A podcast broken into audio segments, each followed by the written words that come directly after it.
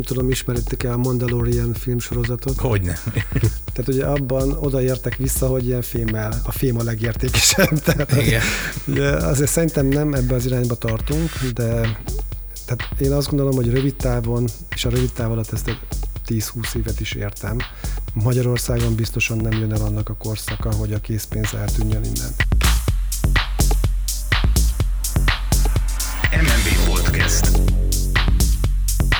Nagy szeretettel üdvözlöm minden kedves hallgatónkat az MNB Podcast legújabb adásában. Én továbbra is Bodnár előtt vagyok, és természetesen itt van velem Nánási Kézdi Tamás kollégám is. Üdvözlöm én is a hallgatókat. Mai témánkat pedig úgy tudnám összefoglalni, hogy minden, ami fizetés, de nem készpénz. Úgyhogy ennek megfelelően fogunk beszélni terveink szerint az elektronikus fizetés jelenéről és jövőjéről, pénz olyan új formáiról, mint az e-pénz vagy a digitális valuták, a fizetési szokásaink változásáról, és hogy ezekre a területekre milyen hatással van a lassan egy éve tartó járványügyi, globális járványügyi helyzet. Pénzforgalmi kérdésekben pedig Alika akad kompetensebb beszélgető partner mai vendégünknél, aki a jegybank pénzügyi infrastruktúrákért és bankműveletekért felelős ügyvezető igazgatója, Barta Lajos. Szia Lajos, köszöntünk a műsorban. Sziasztok, köszönöm a meghívást. Mm, amellett, hogy a, az előbb említett témák legtöbbje az, az alapvetően mindig aktuális, mégis van egy külön aktualitása a mai beszélgetésünknek, jelesül, hogy pont most egy éve lett elindítva az azonnali fizetési rendszer, azaz az AFR, úgyhogy én mindenképpen azzal kezdenék, hogy erről ejtsünk egy pár szót. Elég sok cikk jelent meg a napokban az évforduló kapcsán, főleg a gazdasági sajtóban, és hát ezek teljesen pozitív módon értékelik az első évet. Kiemelve például azt, hogy az AFR abszolút unikálisnak számít a világban, hiszen más országokkal szemben itt a teljes bankrendszer átállt az új rendszerre. Te, aki a kapitányi hídra és a gépházra is rálátsz egyszerre, hogyan értékelnéd az első egy évet? Hát nem fogom megcáfolni a megjelent sajtó értesüléseket. Én azt gondolom, hogy több szempontból is egy nagy siker az azonnali fizetési rendszernek az elmúlt egy éve, és én azt várom, hogy majd ilyen lesz a következő év is. Az egyik szempont talán az, hogy azt büszkén elmondhatjuk, hogy azért ez egy nagyon komplex fejlesztés volt, hiszen minden magyar pénzforgalmi szolgáltatónak kellett fejleszteni, a központi rendszert, az MNB-t kellett fejleszteni, és nem csak a belső rendszereket, hanem az ügyfeleknek nyújtott rendszereket, mobilcsatornákat, internetbanki felületeket is, és úgy működik az elmúlt, úgy működött az elmúlt évben, biztos ti is figyeltétek a sajtót, hogy nem volt olyan cikk a sajtóban, hogy bármelyik bankban órákra leállt volna az azonnali rendszer, vagy a központi rendszer leállt volna. Tehát ez önmagában egy nagyon nagy siker, hogy egy ilyen komplex infrastruktúrát folyamatos üzemmódban úgy lehetett működtetni, hogy semmilyen incidens nem volt, amit észrevettek volna az ügyfelek.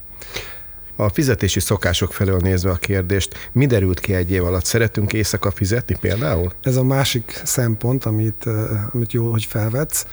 Nagyon érdekes, és nekünk is váratlan egy kicsit az arány, ahogyan megváltozott az embereknek a fizetési hozzáállása. Már most minden harmadik fizetési megbízás, ami az azonnali rendszeren keresztül megy, az éjszaka, hétvégén vagy munkaszüneti napon történik. Tehát gyakorlatilag a 31-2 százaléka az átutalásoknak. Azért ezt nem gondoltuk mi sem, hogy, hogy ez így fog menni, és ez azt jelenti, hogy igazából megszokták egy, sőt, tehát nem is egy év alatt, mert az első hónapoknak is már ez volt a, az eredménye, és azóta is ez a nagyjából áll ez a tendencia. Tehát ez nagyon érdekes, hogy nagyon szeretik az emberek, és nem csak hétköznap szeretik. És amit még látunk, hogy másképp működünk azért hétköznap meg hétvégén, ugye nyilvánvalóan hétköznap dolgozunk, meg a vállalatok is dolgoznak, ezért csúcsok alakulnak ki a rendszerben, egy ilyen két pupu tevére lehet hasonlítani az azonnali fizetés lefutását napon belül. Hétköznap az egyik csúcs délelőtt 10 órakor van, a másik pedig délután kettő körül. Hétvégén viszont a csúcs délelőtt 10 órakor van, ez megegyezik a hétköznappal, a második csúcs pedig este 7 és 8 között. Akkor reggeli, ebéd és vacsora után nyitjuk ki a pénztárcánkat. Így van. Úgyhogy így változtak a vizetési szokások, és ez eléggé standarden látszik az egész éves forgalomra nézve. Ö, olvasva a cikkeket, azt lehet látni, hogy ha, ha valamilyen kritikát megfogalmaznak a rendszerrel kapcsolatban, az, az hogy hiányolják ezeket az úgynevezett csomagalapú bankszámlák bevezetését, ami, aminek a lényege, hogy havonta egy bizonyos fix összegért cserébe korlátlan számú tranzakciót bonyolíthat le az ember, és ez az ugye, amit az MNB is már többször szorgalmazott, hogy ez be legyen vezetve. Ezzel kapcsolatban mik a kilátások? Igen, ugye ezt mi már két éve megkutattuk, hogy pontosan a magyar pénzforgalom hogy néz ki árazásban Nyugat-Európához képest, vagy Európához képest. És az a viszonylag rossz hír jött ki ebből a kutatásból, hogy nem csak nyugathoz, hanem még egy kicsit a, hozzá, a velünk egy térségben lévő országokhoz képest is más az árazásunk, és drágábbak vagyunk. Persze, amikor a bankoknak ezt bemutattuk, hiszen ők áraznak így, akkor rögtön abban alakult ki a vita, hogy mennyire befolyásolja ezt a tranzakciós illetéknek a mértéke.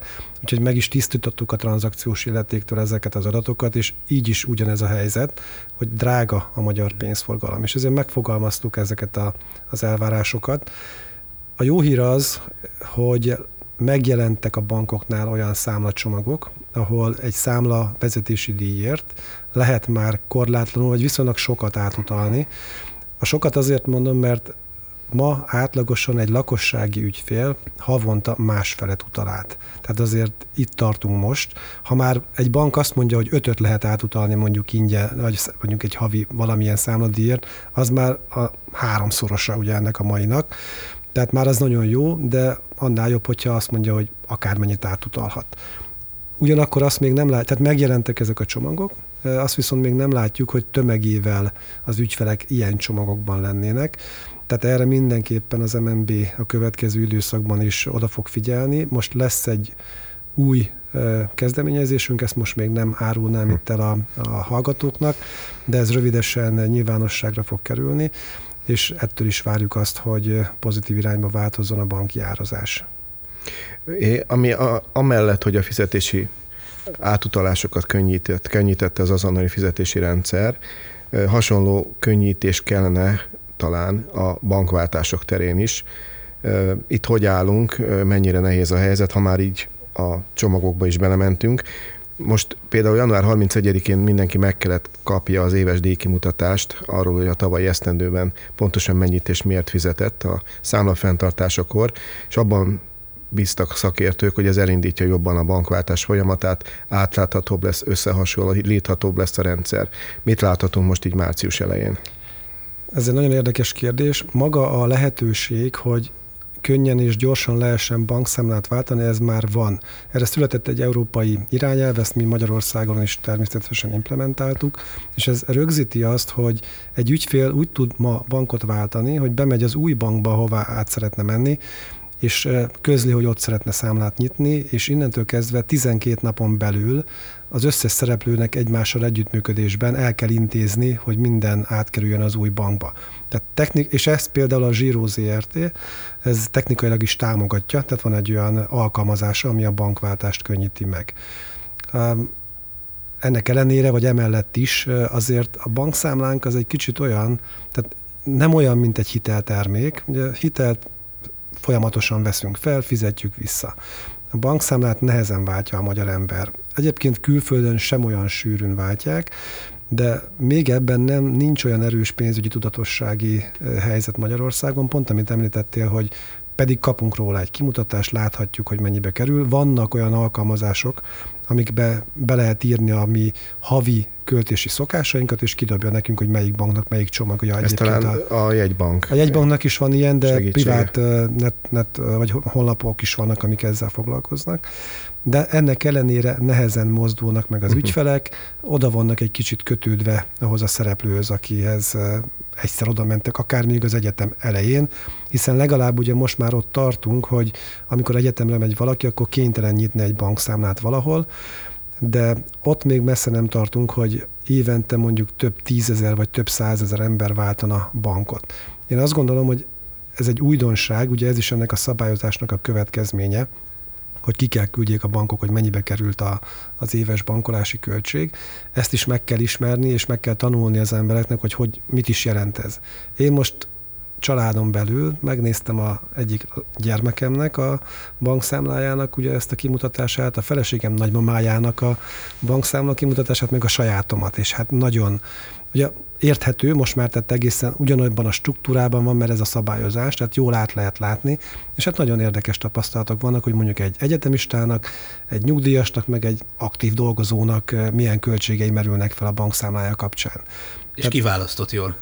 Hát eh, azt kell, hogy mondjam, hogy a bankok tipikusan a diákoknak és a nyugdíjasoknak jobb feltételeket kínálnak, mint, a, mint az aktív dolgozóknak. Persze ez ez abból a szempontból nem teljesen állja meg a helyét, hogy ha már teljesít az ember bizonyos feltételeket. Tehát ugye itt tipikusan azt szokták kérni a bankok, hogy havonta valamennyi pénz rendszeresen érkezzen a számlára, vagy legalább valamilyen szolgáltatásokat az ember vegyen igénybe, akkor azért elég jó kondíciókat lehet elérni. De, de a legolcsóbb ezek közül a nagymama számlája volt, a második a lányomnak a számlája, és én voltam a legdrágább ezek közül.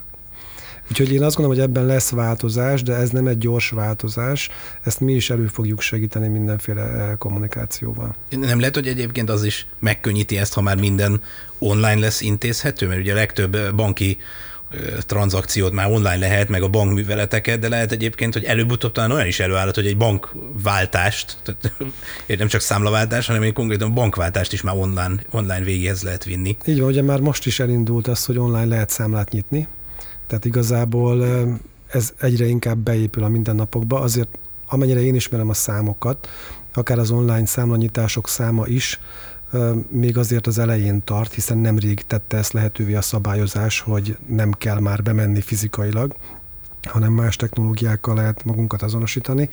Ez is el fog indulni, fel fog futni. Van olyan társadalmi réteg, aki ezt nem fogja használni, gondolok az idősebbekre például, vagy, a, vagy esetleg azokra, akik kevésbé iskolázottak, és nem bíznak annyira a különböző elektronikus technológiákban, de azért a jövőre nézve nyilvánvalóan ez várható, hogy a mi gyerekeink már ebben szocializálódnak, ezt fogják használni. Elegük lesz a bankjukból, akkor a telefonon keresztül negyed óra alatt átmehetnek egy másikhoz. Így van.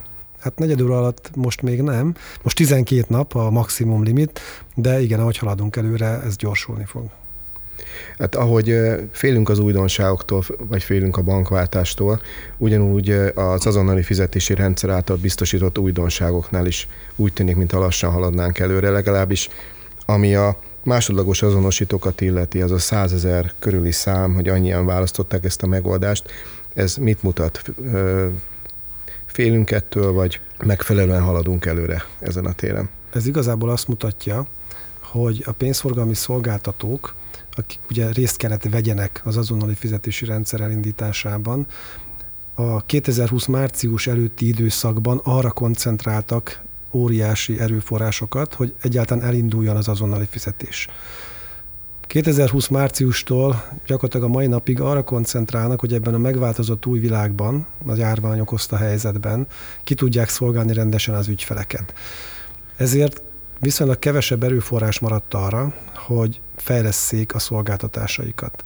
Én azt gondolom, hogy akkor fog meglódulni sokkal jobban ezeknek a másodlagos azonosítóknak a használata, ha megjelennek majd olyan banki, vagy nem banki, hanem egyéb, egyéb pénzforgalmi szolgáltatói fejlesztések, ahol ez sokkal kényelmesebb, mint egy bankszámlának a használata, és ezekre vannak már példák, de ez még nem indult be, hiszen mondom, egy nagyon nehéz és különleges időszakon vagyunk túl. Voltak olyan álmaink a legelején, még három évvel ezelőtt, hogy mikor elindulunk, majd már akkor megjelennek ezek az új mobil alkalmazások és fizetési megoldások. Hát az, arra azért rájöttünk, hogy nagyobb falat ez az azonnali fizetés, maga az alapinfrastruktúra, hogy azt nem lehetett elvárni. Mi azt fogalmaztuk meg magunknak nagyjából, hogyha indulás után két-három éven belül felépül egy olyan ökoszisztéma, amiben már sok új szolgáltatás van, szinte minden szereplő nyújt ilyeneket, akkor elégedettek leszünk. Most ugye ezt egy kicsit keresztül húzza a járványhelyzet, mert tehát nem lehet ugyanolyan intenzitással fejleszteni, tesztelni, együttműködni, mint normál időszakban, de én azt gondolom, hogy egészen jó úton vagyunk ebben. Miért te küldtél már egyébként átutalás valakinek az e-mail címére, vagy persze, az adó számára? Persze, tehát rögtön első este, 2020. március másodikán mindannyian beregisztráltuk itt, itt az MNB épületében, hogy itt aludtunk aznap este, vagy március 1 este, a mobil számunkat, meg az e-mail címünket, és rögtön kipróbáltuk, hogy az működik-e, és működik. Tehát nagyon jól működik. A, amit említettél, hogy pár éven belül várhatók esetleg nagyobb változások ezen a téren, lehet, hogy pár év múlva akkor a postán lévő sorok is csökkennek majd, mert ott az emberek javarésze csekket tart a kezében. Nyilvánvalóan egyébként, ha megnézzük az elmúlt öt évnek a statisztikáit, már most jelentősen megváltozott a postai sárga csekkek eh, befizetési szokásai. Most a számok pontosan nincsenek itt a fejemben, de, de, de két számjegyű csökkenés van a befizetett sárga csekkek számában, illetve a készpénzzel befizetett sárga csekkek számában. Ugye ma már a posta is annyit fejlődött és annyit fejlesztést elvégzett, hogy elektronikusan is be lehet fizetni többféleképpen is a sárga csekkeket, tehát akár a postai mobil alkalmazásokon keresztül, vagy pedig a, a átutalással, vagy bankkártyával. Tehát már ez önmagát is kannibalizálta bizonyos szempontból a posta ezzel, hogy ezt lehetővé tette, de majd most jönnek még azok a szolgáltatások, amik még kényelmesebbek és még olcsóbbak lesznek, különösen azoknak, akik kibocsátják ezeket a sárga csekeket, tehát a közművállalatok, biztosítók és egyéb intézmények, telekomcégek, ez a fizetési kérelem. De ezt hogy kell elkezdeni? Jön egy SMS, vagy jön valami üzenet, hogy fizessük be a visszámlát, mondjuk? Így van, tehát hogy elektronikusan meg fogod kapni a, a számládat, mondjuk a Telekom cégettől, vagy a vízműtől, hogy maradjunk egy ilyen közmű jellegű szolgáltatónál. Abban lesz egy olyan üzenet, hogy ki akarod-e fizetni, és ha ki akarod fizetni, és erre a, erre reagálsz a, mondjuk a mobil alkalmazásodban, vagy az internetbankodban, akkor automatikusan egy válaszüzenet fog generálódni, ami egy átutalás. Hm. És hogyha ezt elengeded, akkor ki van fizetve, és azt gondolom, hogy lesznek olyan típusú ehhez hozzákötött szolgáltatások is, ha nem akarod azonnal kifizetni, mert mondjuk csak két hét múlva van itt az ideje, vagy ugyan holnap van itt az ideje, de most éppen nincs annyi pénz a számládon, hogy ezt befizesd, akkor azt mondod, hogy nem. És ezek után mondjuk egy hét múlva kapsz egy újabb értesítést, hogy te még nem fizetted ki a számládat, akkor de most befizetni. Tehát, hogy egy ilyen típusú rásegítő dolog. Ez azért érdekes szerintem, mert a sárga cseknek épp az egyik nagy előnye, ami miatt eh, még mindig egészen sokan használják, hogy likviditást így lehet vele könnyen kezelni, főleg azoknál a családoknál, ahol ezt kezelni kell. Hm. Mondta többször is, hogy elég sok szolgáltatás várható majd, amik külön, tehát hogy megkönnyítsék az embereknek a, a, a tranzakcióit, és ugye az áfer mellett azért most is sok ilyen innovatív fintek megoldás van, meg hát ugye nap mint nap születnek újak most, hogyha ugye össze akarjuk szedni, ugye ma már lényegében minden, szinte minden lehet fizetni, kártyával, mobillal, karórával, okos telefonon intézhetjük a bankügyeinket, stb. Tehát ugye a fejlődési irány az úgy nagyjából látható. De vajon milyen lesz ennek az üteme? Mert ugye a sárga csekk után ugye van egy olyan adat is, hogy a számok alapján még mindig olyan ezer milliárdos, több ezer milliárdos nagyságrendben tart a magyar lakosság készpénzben pénzt, ahogy szokták mondani, párna cihában amiből arra következtetünk, hogy azért ez egy valamilyen értelme egy lassan érő folyamat lesz. Válasszuk külön a készpénzállományt és a forgalmi típusú készpénz. Ugye, amit említettél, és amit mi, az MNB publikál is rendszeresen, ez a kint lévő készpénzállomány, ez ugye folyamatosan növekedett az elmúlt időszakban, és most ilyen 7000 milliárd forint körül van. Ez ugye ennek azért nagy része az nem forgalmi célú készpénz. Ez abból is látszik, hogy a túlnyomó többsége az a legnagyobb bankjegy címletekből áll, amiket mi nem hívunk forgalmi készpénznek, hiszen amik nem minden nap és folyamatosan 20 ezressel fizetünk, ugye, hanem hmm. kisebb, tipikusan a fizetéseket kisebb címletekkel oldjuk meg. És ugye ennek megvannak a maga közgazdasági okai, hogy miért ilyen magas most ez a készpénzállomány. Ráadásul nem is annyira kirívó a magyar helyzet, tehát ha körbenézünk akár csak a környékünkön, vagy Európának a nyugati felében is, hasonló mértékben van kint készpénz a gazdaságban, és van, ahol sokkal jobban növekedett egyébként az elmúlt 5-6 évben, mint Magyarországon. Tehát ez nem egy magyar... A járványügyi sajátos... helyzet ellenére ne, is. Igen, ez ugye itt főképp az alacsony kamatkörnyezet az, ami meghatározza azt, hogy hogy nem érdemes bent tartani mondjuk bankokban, mert van, ahol akár negatív kamatot is kapsz rá, vagy max nullát kapsz mm. rá. És akkor a 20 ezereseket a fiókban tartjuk. És a 20 ezereseket tartod valahol, igen. igen. Tehát, hogy ez a, ez a fő oka. Mi ugye amivel mi foglalkozunk, az a forgalmi készpénz. Ezt becsüljük nagyjából, illetve látunk rá adatokat az online pénztárgép adatbázisból, hogy körülbelül hogy néz ki a készpénz meg a nem készpénzes arány feldolgozzuk ezt rendszeresen, hogy az online pénztárgépeken egy évben olyan 3-4-5 milliárd tranzakció történik. Tehát ez egy elég jó útmutató arra, hogy akkor kb. mi lehet a gazdaságban. Nagyon jól lefedi a kiskereskedelmi pénzforgalmat, és itt már látunk változásokat, amit most biztos, hogy nem fogok az azonnalinak tulajdonítani kapásból egy év alatt, de eddig is az elmúlt 5-6 évben egy olyan tendencia volt, hogy évente 2-3 százalékkal körülbelül nőtt az elektronikus fizetések aránya, és csökkent a készpénzé. Most az elmúlt két fél évben ez 5,5 százalék, tehát ugye ez a, a járványnak, illetve az azonnali megjelenésének a hatása is, hogy, hogy ennyivel többet most már elektronikusan fizetünk. És itt az az érdekes, amit kérdezt, hogy mi az, ami mi, a, mi lesz a trend, és mit várunk. És mi már megmerészeltük fogalmazni, hogy mit várunk. Tehát ma úgy néz ki, hogy a online pénztárgépeken lebonyolított forgalomnak kb. 23-25 százaléka elektronikus fizetés. Mi meg azt várjuk, és ez nagyjából szinte ráhúzható a teljes gazdaságra, hogy körülbelül ez lehet az arány. Mi azt várjuk, hogy 2030-ra, tehát a, nagyjából 10 év múlva, ez az arány ez 50 százalék körül lesz tehát hogy az elektronikus arány az föl fog menni 50%-ra. Ennek két mozgató rugója lesz alapvetően. Az egyik az a bankkártyás fizetéseknek a további mondjuk úgy, hogy moderált mértékű növekedése.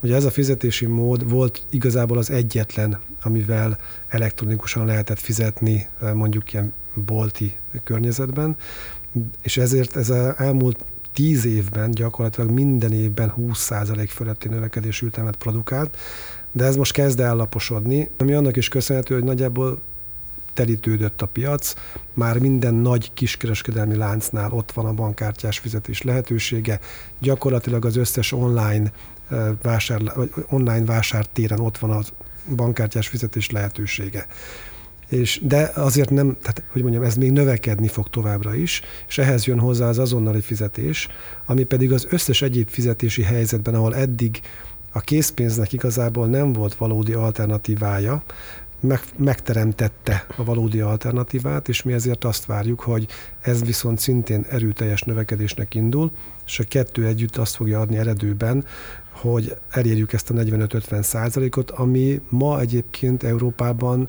a középmezőny fölött helyezkedik el, mert azért nagy államokban is viszonylag erőteljes a készpénz használat. Tehát ezzel mi megint csak egy jó helyre fogunk kerülni 2030-ra, én azt gondolom. Nem lehet ennek generációs oka, vagy lélektani oka? El tudom képzelni azt a lélektani helyzetet, hogy a készpénz az a kezemben van, azt látom, azt fogom. Az ember, akinek átadom, az ott van előttem, az egész olyan kézzel foghat, olyan biztos. A másik megoldás, meg látok egy adatot a képernyőn, amiről talán tartok attól, hogy eltűnik egyik pillanatról a másikra. Egyfajta ilyen félelem nem mozgathatja azt, hogy a készpénz fizetések aránya még mindig ilyen magas? Azt gondolom, hogy nagyon idős korosztály esetében ez igaz, tehát rád ez biztosan nem lehet igaz. Um, a, nem, nem ez, ez a probléma. Igaz egyébként. Nem ez a probléma. A probléma az, hogy ha gondoljunk vissza mondjuk az azonnali előtti időszakra, rengeteg olyan fizetési helyzetet tudnék mondani, ahol bár lehetett már akkor is ugye bankkártyával fizetni, meg lehetett már átutalni is, vagy be is szedhettük beszedési formával a, mondjuk a villanyszámlát a számlánkról, mégse volt igazából egy versenyképes alternatívája a készpénznek. Pontosan azért, amit mondtál az elején, hogy a készpénz az egy ilyen azonnal, adom, azonnal vihetem típusú dolog, ha, ha csak megbízok abban, hogy nem hamis pénzt adnak, akkor ugye ez működik. Egy egyszerű példa például, hogy szombaton elmentél egy autókereskedésbe, ahol mondjuk egy használt autót vettél 3 millió forintért, az ugye ma már egy átlagos ár hogy tudtad kifizetni ezt mondjuk, ha szombaton el akartad vinni? Hát bankkártyával biztos nem, mert azért kevés bankkártyának van 3 milliós limitje. Átutalni biztos nem tudtad, mert szombaton nem volt nyitva az átutalási rendszer. Akkor mi maradt, hogy előző nap kivettél 3 millió készpénzt a bankból, és elvitted szépen készpénzben a kereskedőhöz. De tehát ilyenből Dunát lehet rekeszteni ilyen típusú ö, fizetési helyzetekből. Tehát nem, egyszerűen hiába létezett elektronikus átutalás, létezett kártya, nem volt alternatíva. Azért ma ez úgy zajlik, hogy odamész egy kereskedőhöz, és 5 másod, aláírod a szerződést, és 5 másodperc múlva ott a pénz, és ő látja, hogy megérkezett a pénz. Vagy akár egy. Vagy akár egy. Egyébként ezt az elején nem is említettem nektek itt a, azonnali sikeréről, ahogy beszélgettünk, hogy hogy ugye a statisztikák azt mutatják, hogy átment 150 millió tranzakció ez alatt az egy év alatt, de ami szép benne igazából, ugye a szabályunk az az 5 másodperc, és 5 másodperc alatt átment a 99,4%-a a tranzakcióknak, de 100 millió tranzakció, tehát 67%-a az egy másodperc alatt ment át a rendszeren. És a, ugye ezt úgy kell elképzelni, hogy egy másodperc alatt öt üzenet ment. Tehát nem egy darab üzenet ment mondjuk A pontból B-be, hanem öt különböző üzenetváltás történik ez alatt az idő alatt. Egy szemvillanás alatt. Egy másodperc alatt. Mm. Tehát amíg azt mondjuk, hogy egy, addig egy átutalás lebonyolódott. A 150 millió átutalásból 100 millió ennyi idő alatt lebonyolódott. Tehát ez azt gondolom, hogy ez is egy óriási eredmény. Mi, mi ezt vártuk egyébként, mert ez volt a technológia ígérete, hogy ma már képes erre a technológia, de azért ez egy kicsit még a várakozásainkat is felülmúlta. Az elektronikus fizetés terjedésé kapcsán ugye az is egy óriási lépés, hogy gondolom annak lehet tekinteni, hogy januártól ugye kötelező az elektronikus fizetés biztosítása minden kereskedelmi egységben. Ugyan még csak két hónap telt el, de ugye ezzel kapcsolatban milyen, milyen számokat látunk, vagy hogyan terjedt el, vannak-e nehézségek, amiket még le kell gyűrni, mert hiszen azért én is azért találkoztam olyan példákkal, ahol már a terminál ott van, de mondjuk még nincs térerő, vagy nincs kellő nethálózat, tehát még sajnos széttette a karját, és kénytelen voltam készpénzzel fizetni, és mondta, hogy majd márciustól. Jól értem az adatokat, hogy a szolgáltatók, vagy a kereskedők felénél még nincs terminál? Hát körülbelül, ugye sajnos teljesen pontos szám nincsen erre, de ugye 220 ezer kereske, pénztárgép van kint az mhm. országban, ez ugye nem ennyi kereskedőnél van, valamennyivel kevesebb kereskedőnél, és a becslések kb. 50-60 ezer szereplőről beszélünk, hogy nekik nem volt, elektron, náluk nem volt lehetőség elektronikus fizetésre. Most és azt kell tudni, hogy ez az 50-60 ezer szereplő, ez pont az a réteg, aki a legkevésbé digitalizált. Tehát ugye bemegyünk egy nagy kereskedelmi, kiskereskedelmi láncba, minden kasszában ugye lehet elektronikusan fizetni, bankkártyával jellemzően. Bemegyünk egy közepes méretűbe, ott is jellemző, de ha bemegyünk egy egyszemélyes zöldségesboltba, vagy egy bármilyen egyéb ruhásboltba, ahol egy darab eladó van, és ő a tulajdonos is mondjuk. De tipikusan ezek azok a boltok, ahol nem volt eddig elektronikus fizetési lehetőség. Tehát azért őket a számosságuk miatt is, meg a, a hozzáállásuk miatt is nehezebb megközelíteni egyáltalán. A bankok azért dolgoztak ezen az elmúlt fél évben, de én azt gondolom, hogy biztos, hogy nem történt meg január 1-ével varázsütésre az átállás és még azt sem mondanám, hogy mondjuk ezért március 31-re lesz végleges. Szerintem ez a fél év, ez a, körülbelül erről fog szólni, hogy akkor mindenhol meg fog jelenni. És ugye itt két dolog van. Az egyik, hogy úgy dönt egy ilyen kis kereskedő, hogy vagy kér egy bankkártya terminált, vagy pedig az azonnalira épülő megoldást kér. És most már erre is van lehetőség. Megjelentek a piacon olyan termékek, hogy mondjuk az elfogadó bank, aki a kereskedőnek a bankja, hiszen azért minden, minden vállalkozónak kell legyen egy bankszámlája, akkor az ő bankja az ad neki egy olyan mobil alkalmazást, amiben QR kódot tud generálni, és akkor ezt a QR kódot, hogyha megjeleníti, mondjuk kirakasztja a pénztár gépére, vagy akár a mobilján is meg tudja jeleníteni, mm. és ugye ez egy kisforgalmú boltban ez működőképes, akkor én, ha bemegyek oda, mint fogyasztó, és az én mobil alkalmazásomban van egy QR olvasó megoldás, akkor elolvassa a QR kódot, meggenerálódik belőle automatikusan, hiszen beolvassa a QR kódból a kereskedőnek a bankszámlaszámát, a helyszínt, tehát sok mindent, és akkor vagy be kell ütnöm, vagy be se kell ütnöm az összeget, és elutalom a pénzt. Tehát ez is már kint van a piacon, nem mondom azt, hogy már százezren használják, de azt jó látni, hogy banki oldalról ezek a megoldások megszülettek. És ugye itt a kereskedőnek kell dönteni, hogy melyik jobb neki. A kártyának van egy olyan előnye, hogy azt már ismeri, lehet, hogy mint fogyasztó már használja, tehát tudja, hogy az hogy működik, de van egy olyan hátrány, hogy jóval drágább, mert a bankkártya infrastruktúrának van egy költsége. Ezeknél a méretű kereskedőknél ez valahol 1 és 3 százalék között van, ugye a, a forgalomhoz képest. A, egy QR kódos megoldásnál, vagy egy még egyszerűbb megoldást mondok, ha a mobil számát kiragasztja ez a kereskedő amit összeköt, ugye, mint másodlagos azonosítót a számlaszámával, akkor ha azt a mobil számot én beírom a mobil alkalmazásomba, és ez bármelyik banknak, akinek van mobil alkalmazása, be tudom írni, ami mondjuk kicsit tovább tart, mint 5 másodperc, mert mondjuk 10 számjegyet be kell írni, és akkor rá kell nyomni, hogy akkor utalok, akkor így is ki lehet fizetni, és ez a kereskedőnél gyakorlatilag nulla költséggel jár, Persze fizeti a bankszámlájának a fenntartási költségét, de a tranzakció ingyen van. A QR kód egyel praktikusabb a kereskedőnek, mert meg a vevőnek is, mert nem kell pötyögni, hanem csak leolvassuk, és akkor működik. Ennek megfelelően a kereskedő bankja ezt egy szolgáltatásként nyújtja a kereskedőnek, és kér érte pénzt, amennyire én ismerem a jelenlegi konstrukciókat, ez olcsóbb, mint hogyha bankkártya elfogadást kérne. Tehát a, mondjuk a másodlagos azonosító az teljesen ingyen van a kereskedőnek, egy QR kódos megoldás pedig olcsóbb, mint a bankkártya, és az még a nagy előnye a, az azonnal épülő ilyen megoldásoknak, hogy azt a pénzt az öltséges azonnal megkapja. Tehát ha mondjuk pénteken este hatkor fizetek az öltségesnél, akkor ő szombat hajnalban ki tud menni a nagybani piacra, és azért tud venni újabb árut. Ha ugyanezt a tranzakciót péntek este hatkor egy bankkártyával bonyolítom le nála, ő azt kedden reggel fogja megkapni.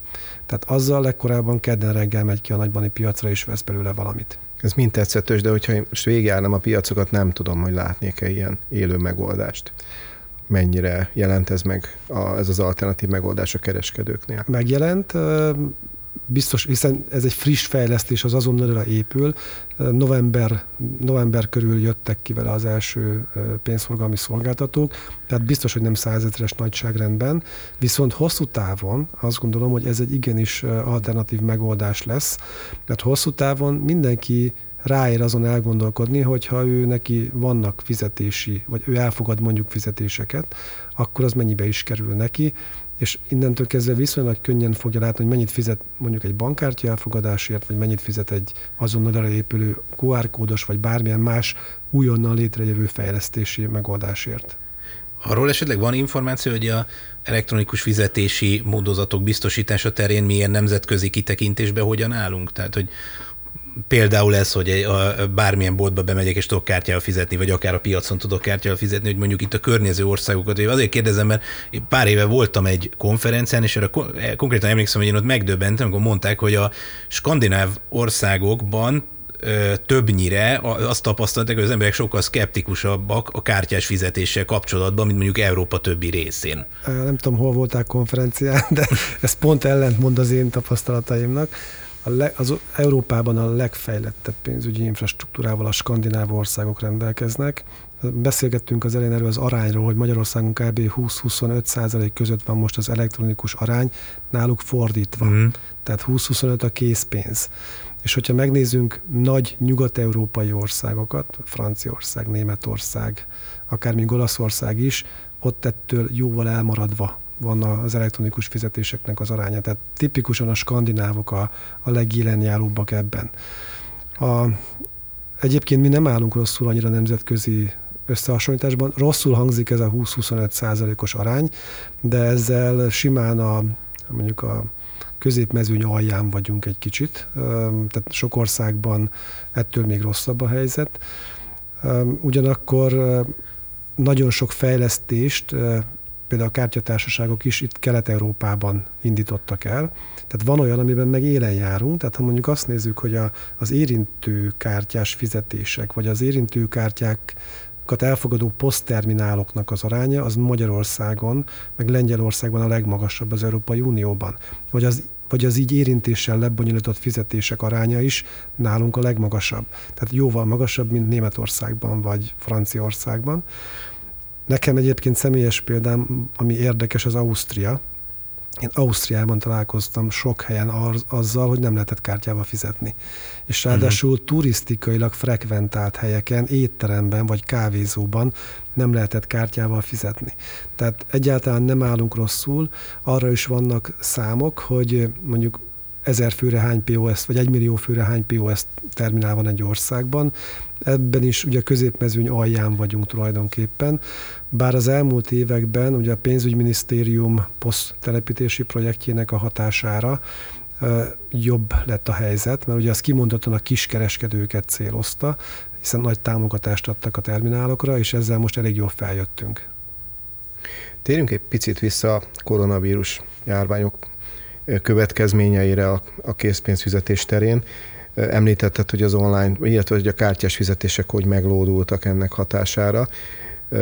Szabályozás is követi ezt az időszakot, tehát ugye 15 ezer forintig nem kell beütni a PIN kódot. Ez is segít abban, hogy ne kelljen érint, minél kevesebbet érintsük meg a készüléket, vagy éppen, hogy ne használjunk készpénzt. Mit érdemes átvinni abba az időszakba a szabályozás terén, ebből az, a járvány sújtotta időből, amikor ne talántán, hála Istennek a koronavírus visszaszorul, és nem lesz ennyire jelen az életünkben? Hát az egyértelmű, hogy a, ugye folyamatosan monitoroztuk a, a helyzetet a elmúlt egy évben gyakorlatilag. Ugye itt az MNB-ben is két hetente készítettünk erről felső vezetőknek jelentéseket. Tehát az első időszakban drámaian visszaesett minden. Hm de nem csak az elektronikus, hanem a készpénz is. Tehát az a egész pénzforgalom, az, hát hiszen Igen. nem mentünk boltba, Igen. El, elsőre minden leült. Ez a tavaly tavasz, ez az a tavaly, első hullám. Tavaly március, április, mm. igen, ez az első hullám. Tehát óriási visszaesés volt, majd hirtelen elindult és kilőtt az online kártyás fizetéseknek a növekedése, a többi mind lent maradt. Tehát mondjuk készpénzfelvételek 30-40-50 százalékkal kevesebb tranzakció volt ebben az időszakban, mint egyébként viszont az online kártyás fizetés az meg több mint kétszer annyi, mint az előző időszakban volt. Ugye ez a, a, a kiszállításoknak az óriási megnövekedett aránya, és az, hogy a kereskedők is reagáltak gyorsan, és vagy egy posztberendezést, vagy az át megvettek, vagy, egy, vagy az átutalást lehetővé tették, és akkor az azonnalin keresztül ez működni tudott. Tehát ez volt a legelső jele, jele annak, hogy baj van, és ugye minden szektorban gyakorlatilag visszaesés volt. És aztán pénzforgalmi szempontból legalábbis nyáron ez visszapattant, és gyakorlatilag őszre mindenhol már fölötte voltunk a 2019-es számoknak. Tehát újra minden növekedni kezdett rendesen az elektronikus oldalon. Uh-huh. És ez, ez nagyon jó bizonyos szempontból, tehát ez egy ennek a negatív helyzetnek egy pozitív hatása, hogy a pénzforgalomra pozitívan hatott a járvány. Az a szabályozás, amit említettél, ugye ezt mi tettük ezt a javaslatot a kormánynak, és jogszabályba is lett foglalva, de ez a jogszabály már nincs, azt elárulom nektek. Oh. Tehát ugye ez évvégéig volt érvényben, és ennek ellenére mégis van. Tehát, mert korábban ez hogy működött, hogy ezt a szabályt, hogy mi az az összeg, amikor kell PIN kód és mi nem, ezt a kártyatársasági szabályok tartalmazták. Uh-huh és mi azt láttuk, hogy nagyon gyorsan kell reagálni, ezért mondtuk, hogy akkor most írjuk felül a kártyatársasági szabályokat. Ennek az lett az eredménye, hogy a korábban az 5000-es limittel nagyjából a tranzakciók 67-8% át lehetett kifizetni úgy, hogy csak érinteni kellett, és nem kellett beadni a PIN kódot. A 15 ezeressel ez 90 százalék. Tehát azért azt jelenti, hogy már csak minden tizedik tranzakciónál kell megérinteni a, a kártyaterminált. És amikor eljött az a, láttuk ugye, hogy a kormány megszünteti ezeket a szabályokat, akkor mi leültünk a kártyatársaságokkal, a bankokkal, és megmondtuk nekik, hogy mi azt nem látunk semmilyen hátrányát ennek az összegnek, uh-huh. azt szeretnénk, ha ez fennmaradna akkor is, ha nem lesz szabályozás, és erre nagyon nyitott volt mind a két Magyarországon ugye jelenlévő kártyatársaság, meg a bankszektor, úgyhogy most úgy működik a 15 ezeres limit, hogy már nincs jogszabályba iktatva. Életünk részévé vált. Így van. Ugye, manapság egyébként egy nagyon akut téma a kiberbiztonság, meg az adataink védelme. Ugye ez, ez, ez most, most, pláne mostanában egyre többet lehet erről hallani, és annyi új fajta tranzakciós lehetőségről beszéltünk most, hogy nyilván ez rengeteg visszaélést, lehetőséget biztosít azoknak, akik ugye erre hajlamosak. Milyen változás látható ilyen téren, vagy várható a jövőben, milyen csalási formák kerülnek elő, mikre érdemes odafigyelni? Nagyon érdekes, ha mondjuk tíz évvel ezelőtt beszélgetünk, hogy mi az elektronikus pénzforgalomban a legnagyobb probléma, és ugye mi ezt egyébként mindig publikáltuk is az MNB-ben eléggé unikális módon az EU-ban, akkor azt lehetett volna látni, hogy a bankkártyáknál a legnagyobb problémát az ellopott és elveszett kártyákkal történő visszaélések jelentik. Tehát amikor valaki megszerzés, akkor utána ugye vásárol, vagy pénzt vesz fel vele. Na, ha ezt ma megnézed, akkor körülbelül úgy néz ki, hogy ez pár százalék, miközben ez mondjuk 70-80 százalék volt akkor, és most igazából a, a legnagyobb károk, azok a kártya jelenlétét nem igénylő tranzakciókhoz kötődnek. Tehát amikor tipikusan online környezetben vásárolunk, internetes áruház, és akkor kártyá, megadjuk a kártya adatainkat, olyanokat adunk meg, ami rajta van a kártyán. Tehát, hogyha bárki bárhol látja a kártyánkat, vagy megszerzi róla az adatokat, nem kell megtudja a PIN kódunkat, ugye ez volt a jellemző egészen mostanáig, hogy ezeket beadja, és akkor lehet vásárolni. És tehát ez látszott is, az, ahogy, ahogy el, elindult ez az óriási visszaélési hullám ezzel kapcsolatban. Ugye ezt is igazából válaszolta meg az új pénzforgalmi irányelv, ami hatályba lépett már 2018-ban, de pont ez a szabálya, hogy az online térben kártyával hogyan kell fizetni, hogyan kell az ügyfelet úgy hitelesíteni, hogy biztosak lehessünk, hogy az, az igazából az az ügyfél volt. Ez most január 1-től indult el. Meg kellett hosszabbítani, mert nem tudott felkészülni rá az európai bankszektor, hogy ez megkereskedői szektor, hogy ez működőképes legyen. Ezért most már úgy hívjuk ezt, hogy erős ügyfélhitelesítéssel kell történjen egy ilyen tranzakció, és ettől azt várjuk, hogy drámaian vissza fog esni az ilyen csalásoknak az aránya, tehát a kártyában ez biztos, hogy le fogja vinni.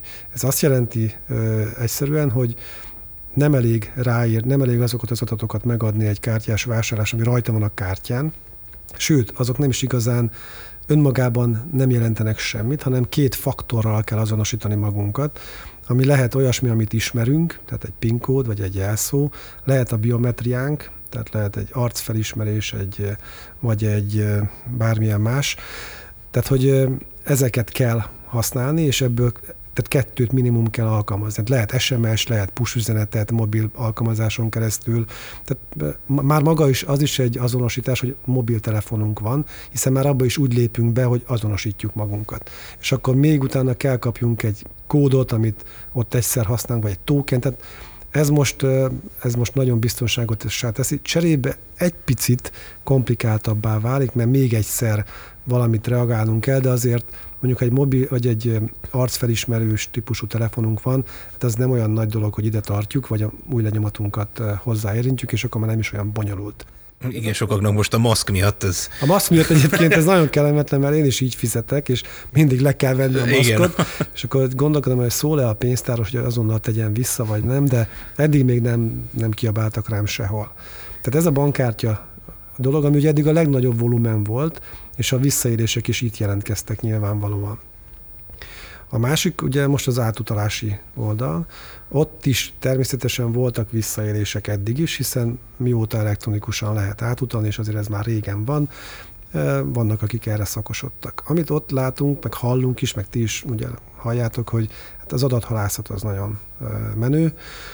E, különleges technikákkal tudnak adathalászni a csalók, van, aki arra se veszi a fáradtságot, hogy jól nézzen ki az a levél, amit elküld, tehát hogy tele van hibával, vagy látszik, látszik hogy ez egy Google által lefordított Igen. valami, de sajnos ennek ellenére az ügyfelek meg annyira még mindig hát hogy mondjam, óvatlanok, vagy nem figyelnek, hogy megadják ennek ellenére a, a titkos adataikat, jelszavaikat, pinkódjaikat, és akkor ebből származnak visszaélések.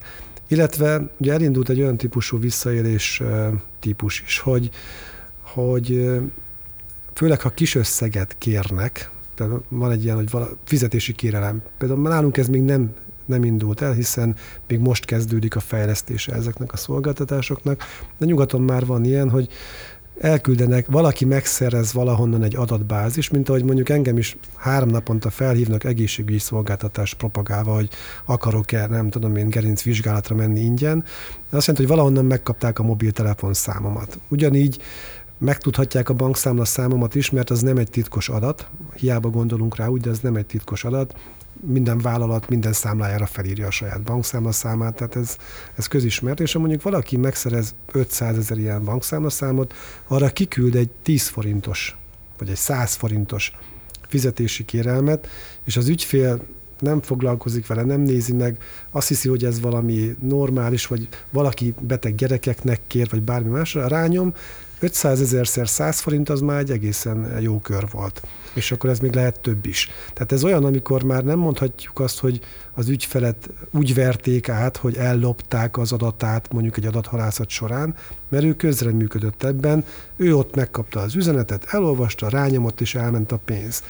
Tehát ezzel is foglalkozunk, hogy hogy az ilyen típusú dolgokat hogy lehet. Ugye olyan is van, most az is egy új fajta, hogy leveleket küldözgetnek, ez főleg a vállalati körben működik. A számviteleseknek, akik ugye tipikusan, vagy a pénzügyeseknek, akik elengedik az átutalásokat, hogy annak egy olyan vállalatnak a nevében, akivel egyébként valódi üzleti kapcsolatban áll az a cég, hogy kedves Marika, megváltozott a bankszámlaszámunk, kérjük, hogy a jövő hónaptól erre a számlaszámra legyetek szívesek utalni a valamit. És akkor, ha Marika kellően óvatlan, és mi foglalkoztunk már olyan tételekkel, ahol ez 100 milliós nagyságrendű óvatlanság hm. volt, akkor következő alkalommal beírja azt a számlaszámot, és elmegy a pénz, és kiderül, hogy ja, ez egy nagyon úgy nézett ki, mintha ez onnan jött volna ez az e-mail, de nem onnan jött. Sőt, ugye honlapokat is tudnak úgy megmaszkolni, hogy nagyon úgy néz ki, mint hogyha tényleg vannak a vállalatnak lenne a honlapja, és azon van egy információ. Sokszor van az, hogy mintha a bankunk keresne bennünket egy e-mailben, vagy telefonon is. Most legújabban a telefonos hívásokat divatosak, hogy telefonon felhívják az ügyfeleket, mintha a bankból jelentkeznének, és kérik a, a PIN kódot, a belépési jelszót, vagy bármi mást. Tehát ezek, ezeket úgy hívjuk egyébként, hogy vannak jóvá hagyott fizetési műveletek, meg jóvá nem hagyott fizetési műveletek, és ma, ma már ezeknek a, a visszaszerzéssel, a pénz visszaszerzéssel kapcsolatos technikái, meg a jogszabályi keretei különböznek. Tehát másképp működik az, amikor eleve én azt tudom, hogy én nem hagytam ezt sose jóvá, uh-huh. hanem valaki ellopta a kártyámat, és akkor visszajött vele. Vagy amikor ezt nem tudom mondani, mert én hagytam jóvá egy óvatlan pillanatomban. És akkor tudok mit tenni? Utólag? Minden esetben tudunk mit tenni, de sokkal nehezebb a helyzet, amikor jóvá hagytam a fizetési uh-huh. tranzakciót, mert akkor uh, arra más szabályok vonatkoznak. Ez a fogyasztóvédelemnek a témaköre. Ugye ez, ez is uh, új dolog, ami bejött a, a új pénzforgalmi irányelvvel, tehát ezt is most tanulják a szereplők is, mi is, mi ezt ellenőrizzük is egyébként a bankoknál, hogy hogyan kezelik a bankok ezeket a jóváhagyott, meg jóvá nem hagyott fizetési tranzakciókat és most alakul ki igazából ennek a jó alkalmazási módja, és azért ebben még vannak viták, hogy pontosan hogyan is kell olvasni az európai szabályozást. A szabályozó mindig a fogyasztót akarja védeni, extrém módon a fogyasztót uh-huh. akarja védeni. A bankok meg arra panaszkodnak, hogy ezzel azt érje el a szabályozó, hogy a fogyasztó meg teljesen óvatlanná válik, és mivel hogy úgyis majd visszakapja a pénzt. És ugye ez a bankkártyáknál tudok nektek számot mondani, hogy ugye mára az át, vagy a visszaélések nagy része ez a kártya nincs jelen típusú tranzakció, ez teljesen védi a szabályozás. Ennek köszönhetően az összes bankkártyás visszaélés, ami történik Magyarországon, ennek a 90%-át a bankok viselik. Tehát, hogy úgy működik a szabályozás, hogy ha nem tudják egyértelműen rábizonyítani a bankok az ügyfélre, hogy ő részt vett szándékosan, vagy hanyagul, vagy gondatlanul a tranzakció lebonyolításában, akkor a banké, vagy a kibocsátó banké, vagy a kereskedőnek a bankjáé lesz a kár. Tehát ez, ez egy, korábban ez is fordított arány volt, amikor még nem voltak ilyen fogyasztóvédelmi szabályok, hogy simán rátolták a bankok a, a fogyasztókra a kárt, és akkor a fogyasztók fizették meg a kárt. De ahol nincs jelen a fogyasztó, erre tudunk példát említeni, hogy hogy lehet olyan visszaélés, ahol nincs jelen a fogyasztó? Hát ez a nincs jelen, az amikor mondjuk online vásárolsz. Tehát, hogy egy boltban ott vagy, fizikailag jelen És vagy. kifizettem, átutalom a pénzt, és nem jön az áru? Vagy? Így van, így van. Hmm. Tehát vagy a kártyával kifizeted, és nem jön az áru. Erre a karácsonyi időszakban számos példa volt, akkor ez egész magas fokon zajlott. Van, de egyébként nem, tehát karácsonyi időszakban nem növekedett meg ettől a visszaéléseknek a száma. Ugye nekünk erről részletes statisztikáink vannak, és közé is tesszük forintra egyébként, meg darabszámra, hogy hány darab bankkártyás visszaélés történt, milyen összegben, és ebben nagyon jók vagyunk egyébként, tehát hogy ha megnézzük, a, erre vannak európai rangsorok, ezt is publikáljuk, meg az Európai Központi Bank is. Mi hátulról sokáig az elsők voltunk, hm. most épp a harmadikok, de ez még mindig azt hiszem a 27 országhoz képest egy brilliáns szám.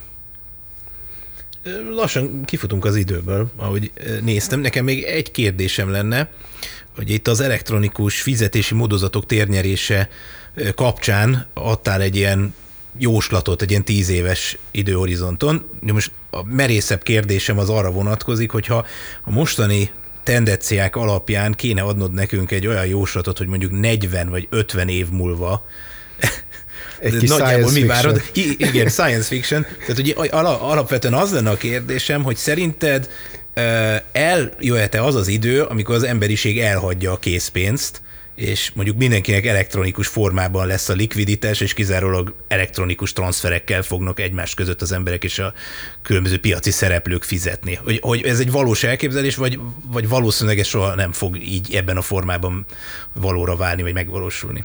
Nem tudom, ismeritek-e a Mandalorian filmsorozatot? Hogyne. Ugye az előttünk játszódik, nem tudom mennyivel. Mármint, hogy úgy értem, hogy nem 40 év múlva lehet. Réges, rég, Két, egy messzi, Réges, messzi, rég, de ugye a, a technológia, meg amit látunk, az inkább előttünk játszódik. Igen. Tehát ugye abban odaértek vissza, hogy ilyen fémmel, a fém a legértékesebb. Tehát Igen. Ugye azért szerintem nem ebbe az irányba tartunk, de tehát én azt gondolom, hogy rövid távon, és a rövid táv alatt ezt a 10-20 évet is értem, Magyarországon biztosan nem jön el annak a korszaka, hogy a készpénz eltűnjön innen. Ugye, az egy nagyon izgalmas kérdés, és ez most, ha az ember pénzforgalommal foglalkozik, és sajtót olvas, sőt, ha nem azzal foglalkozik, akkor is, akkor két dolog folyik a sajtóból, a gazdasági sajtóból legalábbis. Az egyik a kriptopénzek, uh-huh. amik ugye még a mostani pénzen is már túl vannak valamit fogalmilag, hogy mit jelentenek, meg hogy hogy működnek. A másik pedig a kicsit erre egy reakció a digitális jegybankpénznek a megjelenése, ami szintén egy kriptodeviza, vagy egy, egy digitális deviza, csak ugye nem egy magánszereplő bocsátja ki, hanem az állam bocsátja ki, vagy az államot képviselő jegybankok bocsátják ki. És hát ezen, ez, ez nagyon izgalmas, hogy hogy fog ez alakulni. Én azt látom, hogy a jelenleg élő kriptovaluták, vagy a jelenleg legjelentősebb kriptovaluták, ugye a bitcoinról lehet beszélni, amit mindenki ismer, emellett még több ezer bitcoin van egyébként, tehát mindig van valakinek egy ötlete, hogy mivel lehet jobbat, mint a bitcoin, vagy az egyéb coinok. Ezek még azért nekem sok sebből vérzenek, mint pénzforgalmi eszköz.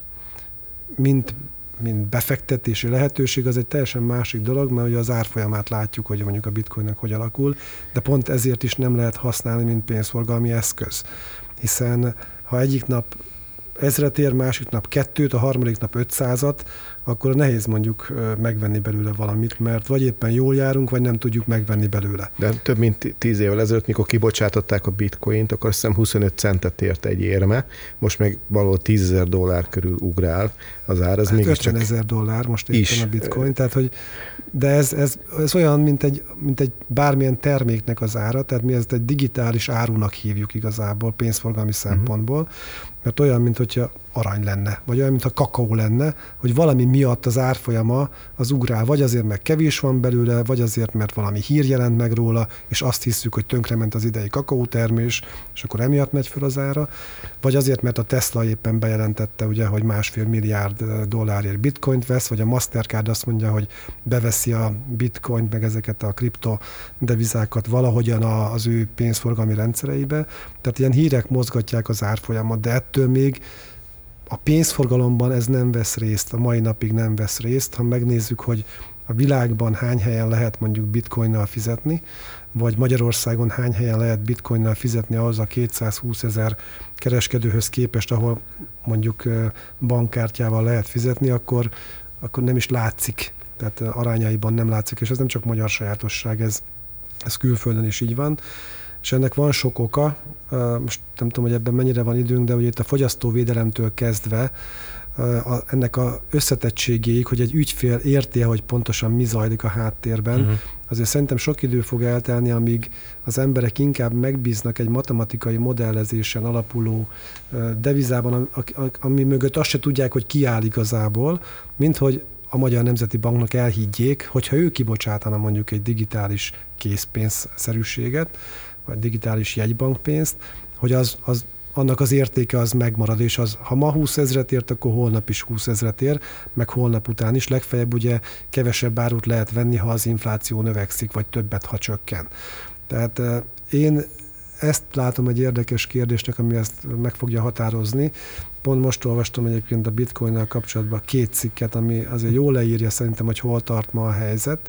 Ez egyik arról szólt, hogy mindig mondják, hogy melyik országnak az áramfogyasztásával egyenlő a bitcoin bányászat. Volt már voltak ilyen kis országok először, Dánia, most Argentinánál tartunk éppen, tehát most épp Argentina Igen, ugye, mert, bocsánat, csak azért, mert hogy a számítógépek, miket ráállítanak erre a bitcoin érme előállításra vagy bányászatra, azok matematikai feladványokat oldanak meg, és egyre erőteljesebb és nagyobb és bonyolultabb feladványok vannak, és egyre több energia Igen, szükséges ugye, erre azt mondják, hogy amikor a 25 cent volt a bitcoin, akkor egy sima PC-vel elő uh-huh. tudtad állítani, mert annyira egyszerű volt. Most meg mondjuk sorba kell kötni több ezer számítógépet ahhoz, hogy ki tudj bányászni egy bitcoint. A másik cikk, amit olvastam, az még érdekesebb volt. Persze cikk rengeteg van, ezt most tehát nem, nem mint hiteles MNB mondjuk mondom, hanem csak hogy én is ezt most olvastam, hogy ha Teslát venne, ugye a Tesla hírrel kapcsolatban jött ez a cikk, hogyha az ember vesz egy Tesla S modellt, mondjuk uh-huh. bitcoinból, azt nem tudom, 40-50 ezer dollár körülbelül, akkor az elő, annak a bitcoinnak az előállítása, amiben amiért megveszi, az kb. 80 tonna CO2 kibocsátásba kerül. Tehát annyit kell kibocsátani, miközben dolgoznak ugye a, a számítógépek. És a Tesla, ami ugye elektromos autó, az pedig ez a Tesla egész élettartam alatt 20 tonna széndiokszidot fog megspórolni. Tehát pont négyszer annyiba kerül környezeti szempontból, ha bitcoinból vesszük meg, mint ha normál pénzért vennénk meg. Tehát ez mondjuk annyira nem illeszkedik a zöld mozgalomba szerintem, vagy a zöld zöldítésbe, meg a klímavédelembe, amit egyébként nagyon sokan mondanak. Úgyhogy én azt gondolom, hogy előbb-utóbb lehet, hogy valóban lesznek digitális jegybankpénzek. Én egyelőre még mindig azt gondolom, hogy az emberek bizalma az lokális olyan szempontból, hogy hogy sokkal jobban meg tudnak bízni egy általuk ismert intézményben vagy szervezetben, egy adott országon belül, mondjuk Magyarországon a kormányban, vagy a Nemzeti Bankban, vagy a pénzügyminisztériumban, mint hogy megbízzak valakiben, amit nem is, akit nem ismerek és oda tegyem az összes vagyonomat, mondjuk átváltom bitcoinra, és aztán, ha hirtelen valami baj történik, akkor elbuktam az összeset. Azért az is előfordul időnként, ugye láttunk már inflációt Magyarországon is, vagy mi még nem láttunk, de az elődeink láttak mondjuk a forint megszületés előtt is, amikor ugyanez bekövetkezett, hogy elértéktelenedtek a, a, elértéktelenedett a pénz, de én azt gondolom, hogy azért az elmúlt 50-100 év azt igazolja, hogy a jegybankok jól látják el a feladatukat, és megőrzik a rájuk bizott fizetőeszközöknek az értékét. Eddig csinálták ezt bankjegy és érme formájában. Az a kérdés, hogy mikor kezdik el majd ezt digitális formában. Ez egy tökéletes záró gondolatnak tűnik. Abszolút. Kedves Lajos, köszönjük, hogy itt voltál ma velünk. Én is köszönöm a lehetőséget. Ennyi fért ma bele. Minden kedves hallgatónkat arra buzdítok, hogy továbbra is kövessék a jegybank minden kommunikációs csatornáját, ezen belül is a podcastünket, ahol jövő héten egy újabb adással fogunk jelentkezni. Viszont hallásra! Az adásban elhangzottak a beszélgetésben résztvevők saját véleményét tükrözik, amely nem feltétlenül egyezik a Magyar Nemzeti Bank véleményével, így azok nem tekinthetőek jegybanki álláspontnak.